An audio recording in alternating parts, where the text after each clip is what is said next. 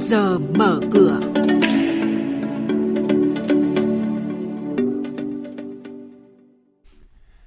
Thưa quý vị và các bạn, chuyên mục trước giờ mở cửa sáng nay có những nội dung chính.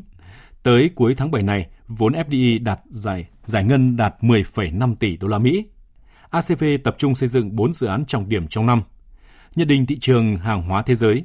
Và ngay sau đây, biên tập viên Hà Nho và Bảo Ngọc sẽ thông tin chi tiết.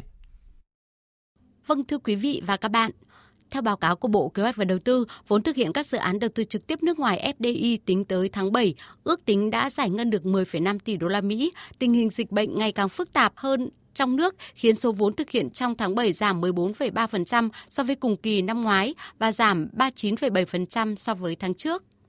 Ngân hàng Nhà nước cho biết đến cuối tháng 7 này có 78 ngân hàng, 22 công ty tài chính cho thuê tài chính, tín dụng vi mô và 294 quỹ tín dụng cắt giảm thu nhập, hỗ trợ doanh nghiệp. Các chuyên gia đề xuất nên lập tổ hợp tín dụng cho vay tín chấp để cứu doanh nghiệp vượt qua khốn khó do đại dịch. Vì thực tế, việc giảm lãi suất từ ngân hàng chỉ góp phần giảm bớt phần nào gánh nặng chi phí cho doanh nghiệp.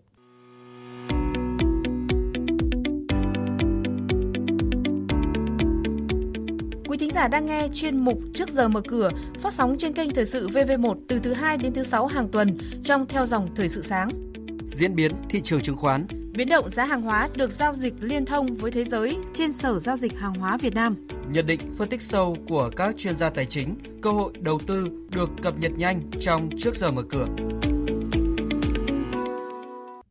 Tổng công ty Cảng hàng không Việt Nam vừa tổ chức thành công Đại hội đồng cổ đông thường niên năm 2021 theo hình thức trực tuyến. Theo đó, năm nay ACV tập trung chuẩn bị các nguồn lực thực hiện các dự án trọng điểm như xây dựng mới nhà ga hành khách D3 tại Cảng hàng không quốc tế Tân Sơn Nhất, xây dựng nhà ga hành khách D2 tại Cảng hàng không quốc tế Phú Bài, mở rộng nhà ga hành khách D2 tại Cảng hàng không quốc tế Nội Bài, dự án đầu tư xây dựng Cảng hàng không quốc tế Long Thành giai đoạn 1 thành phần 3. Xin chuyển sang thông tin hoạt động doanh nghiệp niêm yết. Sân bay vắng khách trong những tháng dịch bệnh hoành hành đã giáng đòn nặng nề tới công ty chuyên về các dịch vụ, đơn cử như là công ty cổ phần dịch vụ hàng không Taseco Air. Sau 6 tháng, công ty lỗ gần 63 tỷ đồng, cao hơn mức lỗ của cả năm ngoái các công ty bất động sản vẫn ồ ạt à, sử dụng cổ phiếu đảm bảo cho khoản vay trái phiếu bất chấp rủi ro thanh toán, chiếm đến 64% tỷ trọng với giá trị 60.000 tỷ đồng. Đáng chú ý nhất là công ty Novaland, kể từ đầu năm khoảng 10.000 tỷ đồng huy động được đảm bảo bằng giá trị cổ phiếu NVL của Chủ tịch Hội đồng Quản trị là ông Bùi Thanh Nhơn.